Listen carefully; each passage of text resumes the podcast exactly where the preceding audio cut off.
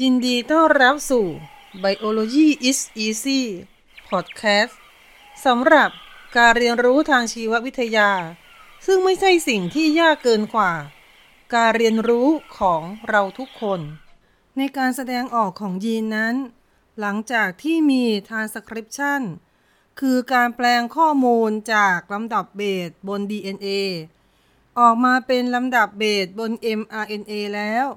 ขั้นตอนต่อไปก็คือ translation หรือการเปลี่ยนถ่ายข้อมูลทางพันธุกรรม ที่อยู่ในรูปของลำดับเบสบน mRNA ให้กลายเป็นลำดับของกรดอะมิโนในโปรตีน หรือกล่าวอีกมุมหนึ่ง translation ก็คือการสังเคราะห์โปรตีน โดยอาศัยข้อมูลทางพันธุกรรมที่อยู่บน mRNA การถ่ายทอดข้อมูลจาก DNA มาสู่ mRNA นั้น ใช้หลักของเบสคู่สม แล้วในการเปลี่ยนข้อมูลจาก mRNA ไปสู่โปรตีนล่ะ เราจะเปลี่ยนข้อมูลที่อยู่ในรูปลำดับเบสของ RNA ไปสู่ลำดับของกรดอะมิโนได้อย่างไร การถ่ายทอดข้อมูลระหว่าง mRNA กับโปรตีนนั้น จะเป็นการถ่ายทอดข้อมูลผ่านทาง รหัสพันธุกรรม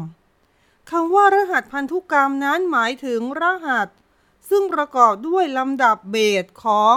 นิวคลีโอไทด์3ตัว ซึ่งลำดับ 3 ตัวนี้ จะกำหนดกรดอะมิโน 1 ชนิด รหัสพันธุกรรมที่เป็นไปได้ในสิ่งมีชีวิตจะมีทั้งหมด 64 รหัส โดยจะมีลำดับเบสหรือลำดับนิวคลีโอไทด์ที่จะเข้ามาอยู่ในรหัสพันธุกรรม ได้ทั้งสิ้น 4 ตัว คือ A U C G และจะมีตำแหน่งให้เบสเข้ามานั้นอยู่ 3 ตำแหน่ง ส่วนกรดอะมิโนที่จะถูกกำหนดโดยรหัสพันธุกรรม ก็จะมีอยู่ทั้งหมด 20 ตัว ดังนั้นรหัสพันธุกรรมบางรหัส จะกำหนดกรดอะมิโนตัวเดียวกัน และจะมีอยู่ 3 รหัสที่เป็นรหัสหยุด ไม่กำหนดกรดอะมิโน รหัสหยุดนั้นก็คือลำดับเบส UAA UAG และ UGA ซึ่งเมื่อถึงรหัสหยุดก็จะไม่มีกรดอะมิโน มาเข้าคู่กับลำดับเบสบน mRNA และจะเป็นเหตุให้การ translation นั้น สิ้นสุดลง ขั้นตอน translation ในโปรคาริโอตกับยูคาริโอตมีความแตกต่างกันเล็กน้อย จุดแตกต่างที่สำคัญก็คือ ในโปรคาริโอตไม่มีออร์แกเนลที่มีเยื่อหุ้ม translation จึงเกิดขึ้นในไซโตพลาซึมเท่านั้น และ translation ก็สามารถเกิดต่อเนื่องกับ transcription ได้เลย แต่ในยูคาริโอตนั้น มีการแบ่งส่วนภายในเซลล์ โดยมีออร์แกเนลที่มีเยื่อหุ้ม เพราะฉะนั้น translation กับ transcription ไม่สามารถเกิดที่ตำแหน่งเดียวกันได้ การ translation ไม่ได้มีเฉพาะในไซโตพลาสซึมเท่านั้น แต่ยังมีการสังเคราะห์ โปรตีนหรือ translation ที่ endoplasmic reticulum ชนิดขรุขระ ซึ่งจะเป็น mRNA ที่กำหนดโปรตีนสำหรับส่งออกไปใช้ภายนอกเซลล์ นอกจากนั้นในออร์แกเนลที่เป็นคลอโรพลาสต์กับไมโทคอนเดรีย ก็ยังมีสารพันธุกรรมเป็นของตนเองทำให้เกิด transcription และ translation ภายในบริเวณดังกล่าวได้ด้วย แต่ในที่นี้เราจะพูดถึง translation ของโปรคาริโอตเท่านั้น ซึ่ง translation ในโปรคาริโอต ก็จะประกอบไปด้วยขั้นตอนหลักๆ ดังนี้นะคะ ขั้นตอนแรก ก็คือการเชื่อมต่อกรดอะมิโน ให้เข้ากับ tRNA ที่เป็นคู่กัน tRNA ตัวนั้น มีลำดับเบสในตำแหน่งของรหัสพันธุกรรม ตรงกับรหัสพันธุกรรมของกรดอะมิโนตัวใดก็จะถูกนำไปเชื่อมต่อกับกรดอะมิโนตัวนั้น ยกตัวอย่างเช่น รหัสพันธุกรรม UUU กำหนดกรดอะมิโนฟีนิลอะลานีน ในขั้นตอนนี้ก็จะนำ tRNA ที่มีลำดับเบสตรงรหัสพันธุกรรมเป็น UUU ไปเชื่อมต่อกับกรดอะมิโนฟีนิลอะลานีนนั่นเอง และก็จะเป็นเช่นนี้ในทุกๆตัว ยกเว้นตัวที่กำหนดรหัสหยุด คือ UAA UAG และ UGA ก็จะไม่มีการเชื่อมต่อกับกรดอะมิโน จากนั้นก็จะมีการกระตุ้นให้สร้างโพลีเปปไทด์ในขั้นตอนการเริ่มต้นนี้ translation ก็จะต้องมีตัวกระตุ้นที่เรียกว่า initiation factor initiation factor นั้นก็จะมีหลายตัว แต่ละตัวก็จะทำงานร่วมกันในการกระตุ้นให้เกิดการเริ่มต้น translation ได้ เริ่มจาก initiation factor ชนิด IF3 จะเข้าไปจับกับไรโบโซมขนาด 30S 30S ก็คือไรโบโซมชิ้นเล็กในโปรคาริโอต จากนั้น IF3 ก็จะพาไรโบโซมชิ้นเล็ก หรือชิ้น 30S นี้ ไปจับกับ mRNA ด้าน 5 prime จากนั้นก็จะมี IF2 IF2 ก็คือ initiation factor ตัวที่ 2 เข้าไปจับกับ tRNA ที่จับกับกรดอะมิโนชนิดเมทไทโอนีนทำไมต้องไปเอาตัวที่เป็นเมทไทโอนีนมา เพราะกรดอะมิโนตัวแรกใน การ translation ของโปรคาริโอตจะต้องเป็นเมทไทโอนีนเสมอ และจะต้องเป็นเมทไทโอนีนที่มีโครงสร้างพิเศษ ก็คือ เพิ่มหมู่ฟอร์มิลเข้าไปที่เมทไทโอนีนด้วย ซึ่งเราจะเรียกกรดอะมิโนตัวนี้ว่า ฟอร์มิลเมทไทโอนีน หรือย่อว่า F-MET IF2 ก็จะนำกรดอะมิโนตัวแรกคือ F-MET นี้ เข้าไปเจับกับรหัสพันธุกรรมเริ่มต้นของ mRNA ซึ่งก็จะเป็น AUG เสมอ ซึ่ง AUG ก็คือรหัสพันธุกรรม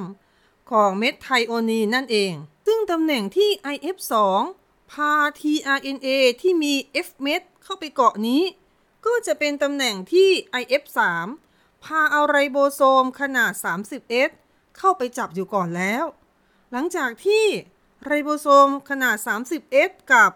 tRNA ที่จับกับ FMES เข้าไปจับกับสาย mRNA เรียบร้อยแล้ว ไรโบโซมชิ้นใหญ่ขนาด 50S จึงจะเข้ามาประกบกับไรโบโซมชิ้นเล็ก จะเกิดเป็นไรโบโซมที่สมบูรณ์ ซึ่งจับกับสาย mRNA เรียบร้อย การประกบกันระหว่างไรโบโซมชิ้นใหญ่และชิ้นเล็ก จะเกิดช่องว่างขึ้นมาสองช่อง ช่องหนึ่งเรียกว่าช่อง P อีกช่องหนึ่งเรียกว่าช่อง A ช่อง P จะอยู่ทางด้าน 5 prime ของ mRNA ตอนนี้ก็จะมี tRNA ที่จับกับฟอร์มิลเมทไทโอนีนหรือ F-MET อยู่ แต่ช่อง A จะว่าง และขนาดของช่อง A นั้นก็จะตรงกับลำดับ นิวคลีโอไทด์3เบสซึ่งลำดับนิวคลีโอไทด์3เบสนั้นก็จะตรงกับรหัสพันธุกรรม แต่ตอนนี้ช่อง A จะยังคงว่างอยู่ จากนั้นก็จะเข้าสู่ขั้นตอนการต่อสายโพลีเปปไทด์จะมีโปรตีนผู้ช่วยอีกตัวหนึ่งเข้ามา เป็นจำพวก elongation factor ในที่นี้จะมีชื่อว่า EFTU EFTU นี้จะเข้าไปจับกับ tRNA แล้วก็พา tRNA เข้าไปยังช่อง A แต่ก็ไม่ได้หมายความว่า tRNA ทุกตัว จะเข้าไปจับกับช่อง A นี้ได้ เฉพาะ tRNA ที่มีลำดับเบสจับคู่กับลำดับเบสบน mRNA ได้เท่านั้น จึงจะเข้าไปอยู่ในช่อง A ได้ ตอนนี้พอมี tRNA อยู่ทั้งในช่อง P และช่อง A ก็จะมีกรดอะมิโน 2 ตัว อยู่ในไรโบโซม จากนั้น กรดอะมิโนทั้งสองตัวนี้ ก็จะมาเชื่อมต่อกันด้วยพันธะเปปไทด์ EFTU ซึ่งเป็นตัวที่พาเข้ามา ก็จะหลุดออกไป จากนั้นก็จะมีเอนไซม์อีกตัวหนึ่ง ชื่อว่าเอนไซม์ peptidyl transferase จะเข้ามาตัดพันธะระหว่างกรดอะมิโน กับ tRNA ในช่อง P ช่อง P นี่คือช่องที่อยู่ก่อน ซึ่งในขั้นตอนเริ่มต้น ช่อง P ก็จะเป็นช่องที่ F เม็ดหรือฟอร์มิลเมทไทโอนีนอยู่นั่นเอง การตัดพันธะตรงนี้จะตัดพันธะให้เมทไทโอนีนกับ tRNA นั้นขาดออกจากกัน เมื่อ tRNA ที่อยู่ในช่อง P เป็น tRNA เปล่า ไม่ได้เชื่อมต่อกับกรดอะมิโนอีกแล้ว tRNA ก็จะไม่สามารถอยู่ในช่อง P ได้ จะหลุดออกไป ช่อง P จะว่าง เมื่อช่อง P ว่างลง ก็จะมี elongation factor อีกตัวหนึ่ง ชื่อว่า EFG EFG นั้นจะเข้ามาดันไรโบโซม ให้เคลื่อนที่ไปทางสามพรามไปอีก 3 เบส เมื่อเคลื่อนที่ไปอีก 3 เบส เท่ากับว่า tRNA ตัวเดิมที่เคยอยู่ในช่อง A ก็จะเลื่อนเข้ามาอยู่ในช่อง P แทน ส่วนช่อง A ก็จะว่างขึ้นอีกครั้งหนึ่ง พอช่อง A ว่าง ก็จะมีการเติม tRNA ตัวใหม่เข้ามา tRNA ที่เติมเข้ามาได้ ก็จะต้องเป็นตัวที่มีรหัส